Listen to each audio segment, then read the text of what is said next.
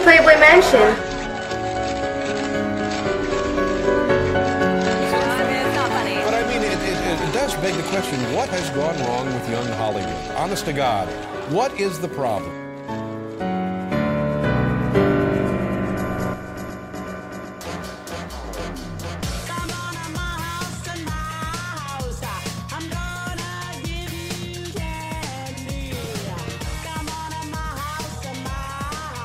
Hello and welcome to Season 5 of Lay Do You Remember This, where we look back on all the stories from Hollywood's best, worst decade, the early 2000s. A time in history when America found out that with a trust fund, a sex tape, and a dream, you too could become a star. As always, I'm your host, Dara Lane. In the last episode of our series on Playboy Magazine and The Girls Next Door, we left off in 2001, when Holly Madison packed up her caboodle full of Disney figurines and hauled them over to the Playboy Mansion. Hugh Hefner had agreed to let her stay there as a girlfriend on a trial basis after she'd been kicked out of her apartment by her roommate. With no money, student loans, and bad credit, Holly's options were limited, and without immediate intervention, she'd be forced to move back home to Oregon. Most of the young women who had come and gone from the mansion had moved in under similar circumstances. They'd come from out of town with no connections, and when money and opportunities were scarce, the mansion offered room, board, and a possible stepping stone to a career. Holly had already experienced the clubbing and group sex night that was a requisite duty for the girlfriends, so she knew the situation wasn't ideal, but it would work as a transitional living arrangement until she could get back on her feet. So she picked up her suitcase full of Care Bear sweatshirts and rainbow bright pogs and followed one of the mansion secretaries into the Hefner halfway home for blondes. Holly was shown to her living quarters and handed a key to her room, and that was that. Though there was no official orientation on move-in day, eventually another boarder would explain the regimented schedule and rules set forth by the gentleman who oversaw the manor. Headmaster Hef was very strict because he believed that for little blondes to become big bunnies, they needed discipline. Rule number 1, curfew is at 9 p.m. on the dot. Number 2, no red lipstick. Number 3, blondes must maintain a close buzz cut on their pubic hair at all times. Number 4, hemlines for skirts, shorts, and dresses must be an appropriate length. If you aren't sure, put both arms down by your sides. If the hem goes past your elbow, it's too long. Rule number 5. Each blonde will receive $1,000 a week to spend on clothing and beauty only. If it is discovered that you're spending the stipend on something frivolous like student loans, your allowance can be revoked at any time. And rule number 6. No fraternizing with the butlers, ever. The mansion and all its inhabitants also revolve around a set weekly itinerary. Monday's manly night, which consists of a buffet dinner and a movie in the screening room with Hef and his male friends. No blondes allowed. Tuesday is family night, which is attended by Hef's sons and ex-wife Kimberly. Wednesday and Friday is club night. At 10 p.m. sharp, the limo leaves to go into Hollywood for a group outing at the Standard or Barfly.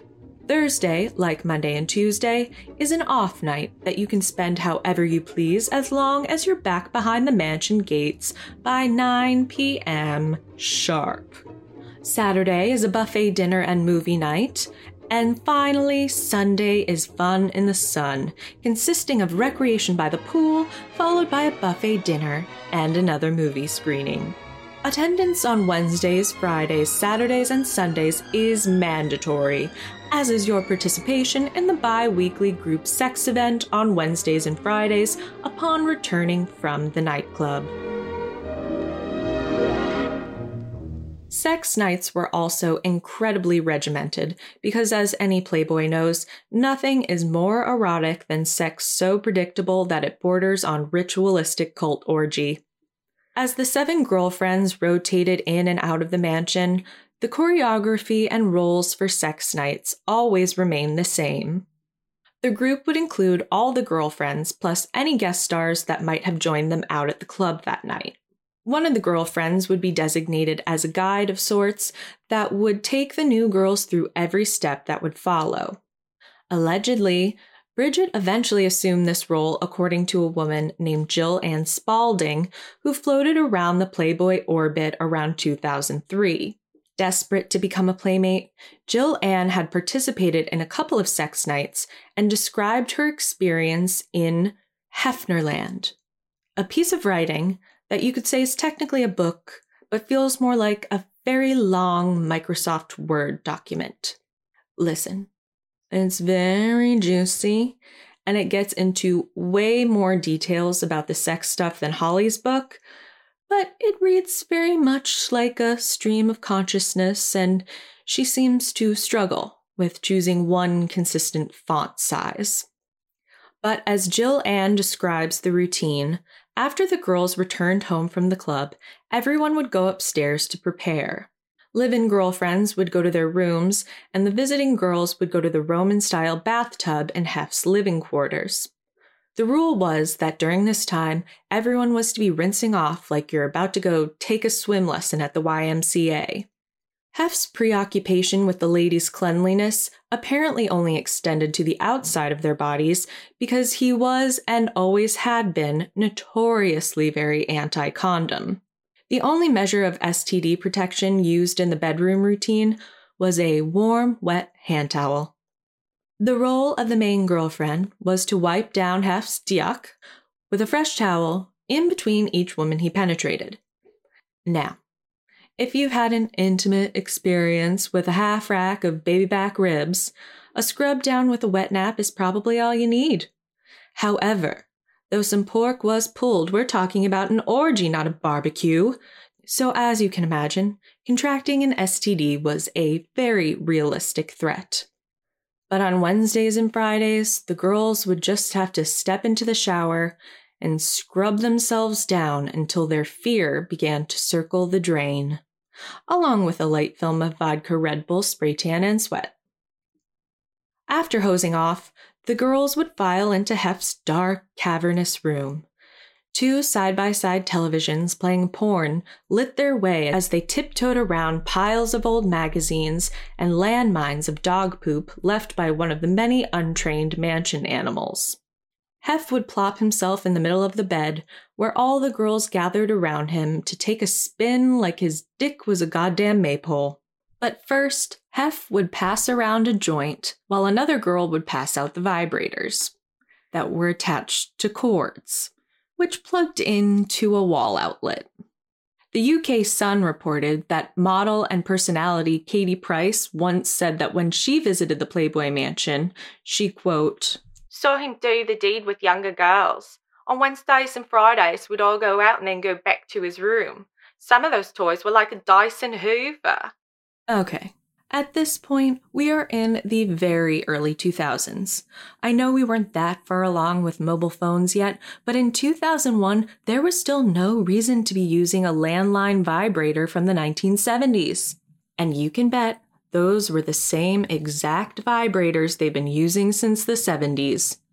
A former mansion staff member once told the New York Post that while he worked there in 1978 and 1979, one of his many duties was to ensure that the maids collected Hef's stash of used vibrators, sanitized them, and returned them to the secret compartment above his bed. Now we know that Hef never replaced anything, so it stands to reason that these things were probably not just gently used, they were rode hard and put away dry. And what was going on with the electrical wiring on those things 25 years after they first rolled off the factory conveyor belt? Is there a class action lawsuit to explore here? How many women's eggs were fried thanks to some rich guy and his pathological sense of nostalgia? I don't care if that Hitachi wand was first christened by Audrey Hepburn herself. Throw it out. Sorry. Back to the ritualistic cult orgy. So everyone's got their vibrators plugged into a wall socket, and everyone's being very careful not to spill a glass of water on their vagina. And then it's time to start. The girls take their time with Hef one by one, and the Dickley is strictly 2 minutes long. Basically, you hop on, sing through the national anthem once in your head, and you hop off. Meanwhile, in the background, the other 6 to 10 girls would create some ambiance for Hef's benefit by making noises and pretending to kiss and have sex with each other, which they called faking the fuck. And though that term sounds very sterile, in my head I like to imagine that what they were doing could be better described as performing homoerotica in silhouette. It's choreographed. They're playing with levels, they're using the space, lots of sensual hip rolling. It's very Bob Fosse, very sexual yet vacant. Sandy Bentley cartwheels into a headstand, and Mandy Bentley catches both of her ankles midair and spreads her legs apart. Pose. Give it to her, daddy. Pose. The TV glows and Holly Madison steps into the light, leaving Holly Sue Cullen in the shadows forever. Her black bowler hat is pulled low on her forehead. A smoky eye peeks out from behind the brim, and she begins to sing the opening bars from Cabaret. Does that sound too fantastical? Sure, but would you rather imagine that or a group of 20-year-olds on Quaaludes pretending to paw at each other? I don't know, that sounds very Fosse to me, very Liza Minnelli. I'm sticking with it.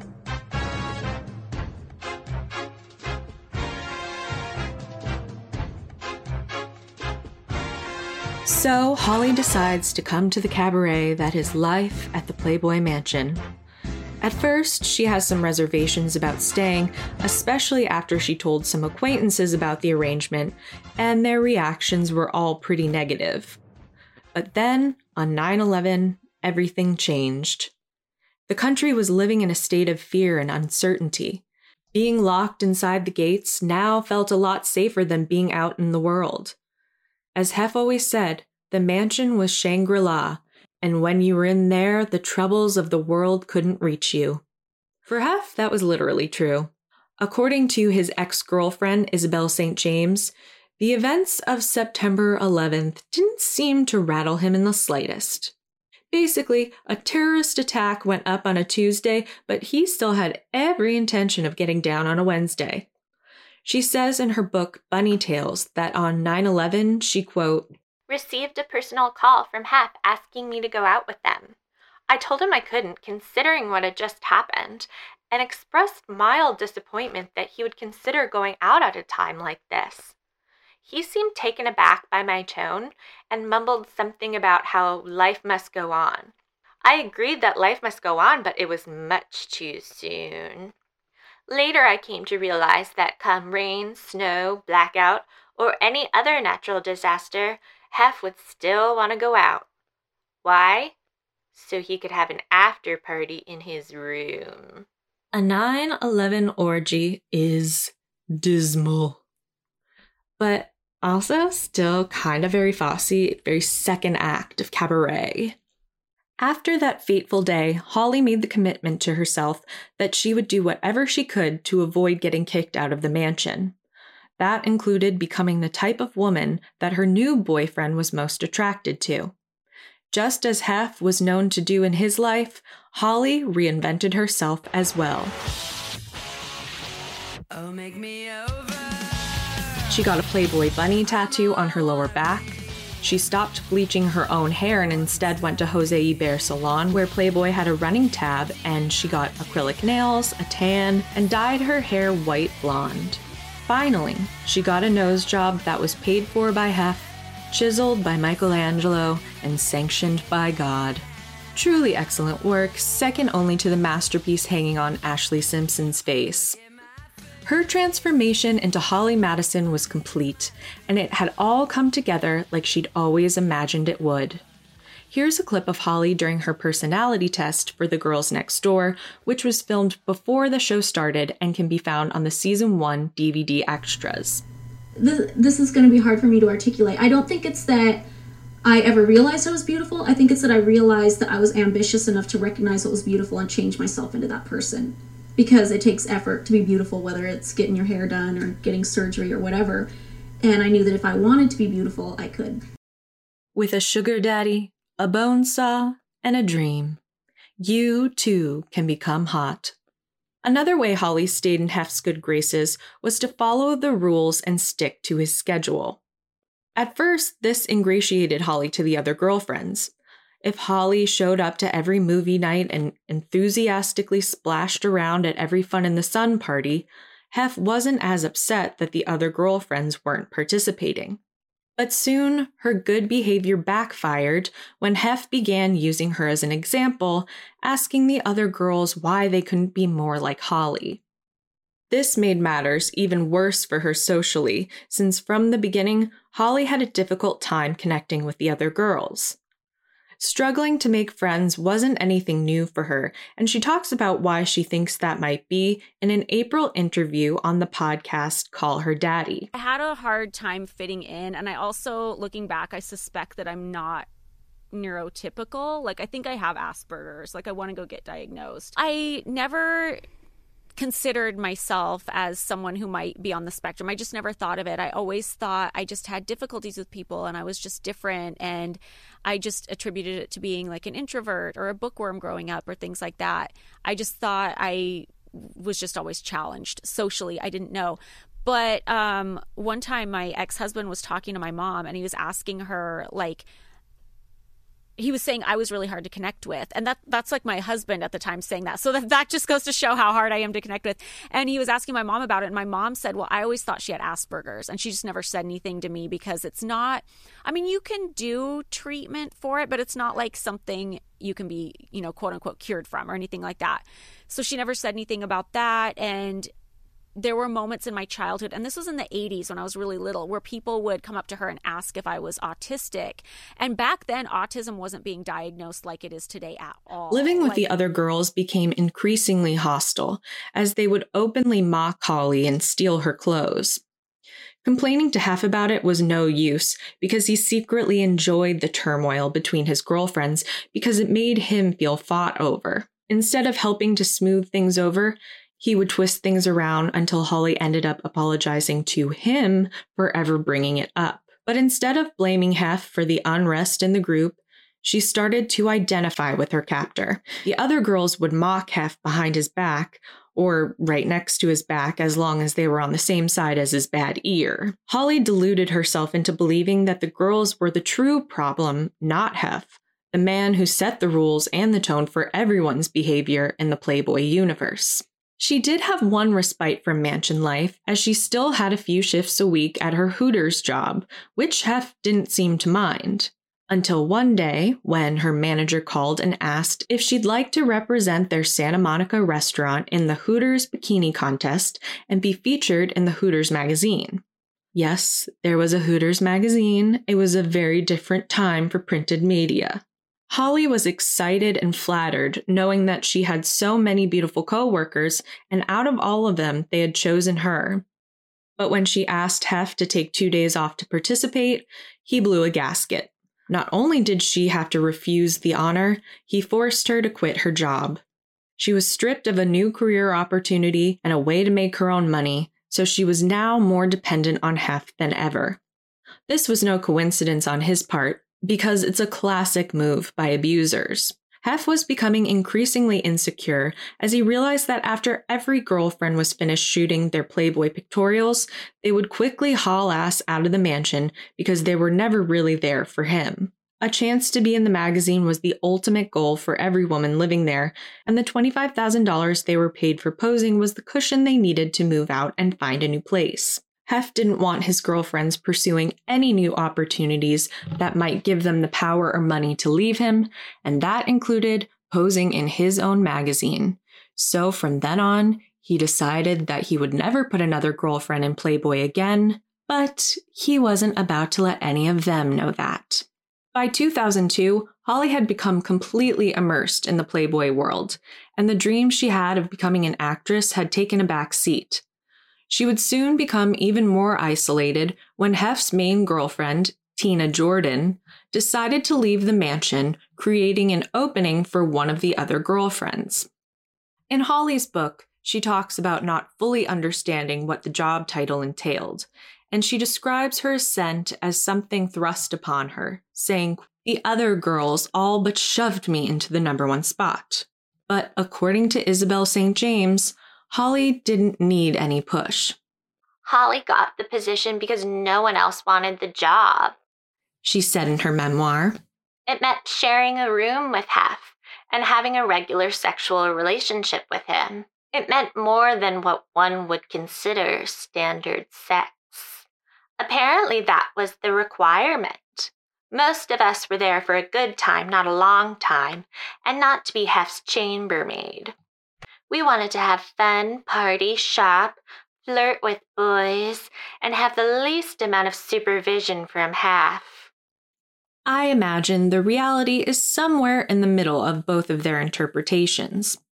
Either way, Hef asked Holly to move into his room, and if she wasn't sure before, it was clear that her stay at the mansion was no longer on a trial basis. Though Hef didn't make any big deal or grand gesture, becoming the main girlfriend made Holly feel special and beautiful. Many women who have been asked to be a girlfriend have described the same thing. For a man like Hef to choose you, a man whose society has deemed the arbiter of what makes a woman beautiful, that must really mean something if he wants you to be his girlfriend. It also helped that overnight, Hef began showering Holly with declarations of love. She thought it was odd, and she knew that he'd said those same things to Tina when he was with her 24 hours earlier, but she ignored the red flags and started to believe him. More importantly, she started to believe that she felt the same way about him. Here's another clip from the Call Her Daddy interview. I've always had a difficult time connecting with other people. And I bring that up because as we get into the story of me arriving at the mansion and thinking it's realistic for me to have a relationship with a much older man, when I was dealing with all the love bombing and the things that were coming from him, I kind of thought to myself, well, I've never really connected with a guy my own age, and I have a lot of time connecting with anybody my age. Maybe I'm just this old soul and I'm meant to be with older people. Wow. So I think that played into that a lot. Being Hef's main girlfriend didn't protect Holly from the ridicule of the other girls in the house. By now, Holly barely spoke, and when she did, she was so nervous that she developed a stammer. She was also losing sight of her individuality, something that had always been important to her. Now she looked just the same as every other girl in her life, except for one thing that set her apart: her hair. All the other girls had severely damaged hair thanks to constant bleaching. Holly's hair, though bleached as well, was still stronger and healthier, so while the other girls needed extensions for length and to fill in thin spots, Holly's hair was naturally beautiful and thick. This point of pride was threatened when a woman named Mary Jo had flown in from Alabama to test shoot and was staying at the mansion. Her natural hair was longer, blonder, and stronger than Holly's, and even worse, she was set on becoming a girlfriend. The only thing that Holly had that made her different or better than the other girls was about to be rendered meaningless. In the throes of insecurity, she felt the need to rebel and stand out in an even bigger way. Though it had only been a few months, Holly needed to undergo another reinvention, this time modeling herself after a different girl that Hef loved. Marilyn Monroe. Holly went to Jose Eber's salon and had them chop her hair and give her the Marilyn makeover, complete with red lipstick. It was an unwritten rule to never wear red lipstick in Hef's presence. There's one thing I know for sure Hef does not like, and that's red lipstick. Oh. Though she'd been warned by the other girlfriends, Holly wondered how deep his aversion to it truly ran. Red lipstick was a staple for every old Hollywood starlet that he was in love with as a kid. After returning home from the salon, she was eager to show Hef her new look. Here she is describing the interaction with Hef in her memoir. Come in here, Puffin, I said in a happy sing-song voice. I want to show you something. I stood up and straightened out my white Juicy Couture jumpsuit when he finally appeared in the doorway. What did you do? He spat at me. Instantly, I was taken aback. I got a little makeover, I said sheepishly, giving a slight pat to my new hair. Any shred of confidence I found over the last few hours was quickly evaporating. I thought you would like it. Well, I don't, he hissed, taking a moment to analyze my new makeup and hair. My eyes immediately darted to the floor. I didn't know what to say. Of all the reactions he could have had, I was the least prepared for this one. I stood there silent. Actually, I hate it, he continued, the words shooting like knives off his tongue. I hate the whole look. I hate the makeup, and I hate the red lipstick. I couldn't help the tears that began streaming down my face, ruining the makeup I'd been so excited about. I sank back onto the tufted stool. Was this really happening? He'd never yelled at me like this before. Don't ever wear red lipstick again, he warned me in a low voice and turned towards the door. I was utterly dumbfounded. It was such an irrational reaction to something so small. Even once he saw me crying, there wasn't an ounce of sympathy in his voice. He only saw red, pun intended. He paused and turned back around to survey my reaction. Deciding he hadn't done enough damage, he served me one final blow before storming out of the room. You look old, hard, and cheap. That was it. End of conversation. His reaction was so overblown that it made an impression on the rest of the girlfriends. So much so that Isabel St. James wrote about the incident in her memoir years before Holly ever wrote her book. Though in Isabel's account, Hef also called her a harlot, and then for months after, Emma, the meanest of the girlfriends, would refer to Holly as Helmet Head, thanks to her short haircut. Despite living in a mansion and having the opportunities to attend Hollywood events, meet celebrities, and fly on the occasional private jet, Holly was officially disillusioned with the Playboy life. After the red lipstick incident, her confidence and self-worth hit an all-time low. She didn't have any friends in the mansion, and she had lost contact with the few friends she had on the outside. Holly needed a confidant, a life raft to grab onto, someone who understood her, a Disney adult. Without someone to make mansion life more tolerable, eventually she'd have to pack up and go home, and all she had put herself through would have amounted to nothing. As the clock struck midnight, the full moon could hear the yearning inside Holly's heart. Suddenly, the ground below Hobby Lobby in Lodi, California began to quake. Jars of Mod Podge and puffy paints rolled down the aisles. Heart-shaped cupcake tins rattled and clanked as they fell from the shelves. Cracks spider-webbed through the craft store until finally the earth split open right down the middle of the scrapbooking aisle. A bright pink beam of light shot up from the earth's core, carrying with it a blonde being. The quaking stops and the beauty safely floats to the ground. Who was this creature? An angel? A ghost? A mirage? She parts her lips to speak. Hi, honey! Here's the new baby! Join us next time for the continuation of Part 3. Lay Do You Remember This is researched, written, narrated, and edited by me, Dara Lane. If you haven't already, please subscribe on Apple or Spotify and leave a rating and review. You can follow updates on the pod on Instagram and Twitter, stream our early 2000s Spotify and Apple Music playlists, and download some Lay Do-inspired coloring book pages. You'll find those links on the show's Instagram. And please, if you like the podcast, share it. Tell your friends. It's true what they say. It takes a village to make me famous. If you have any questions, comments, or show suggestions, please email laydoyourememberthis@gmail.com. So, you're invited to come back next week. We've got a table, and I've put you on the list for Lay Do You Remember This.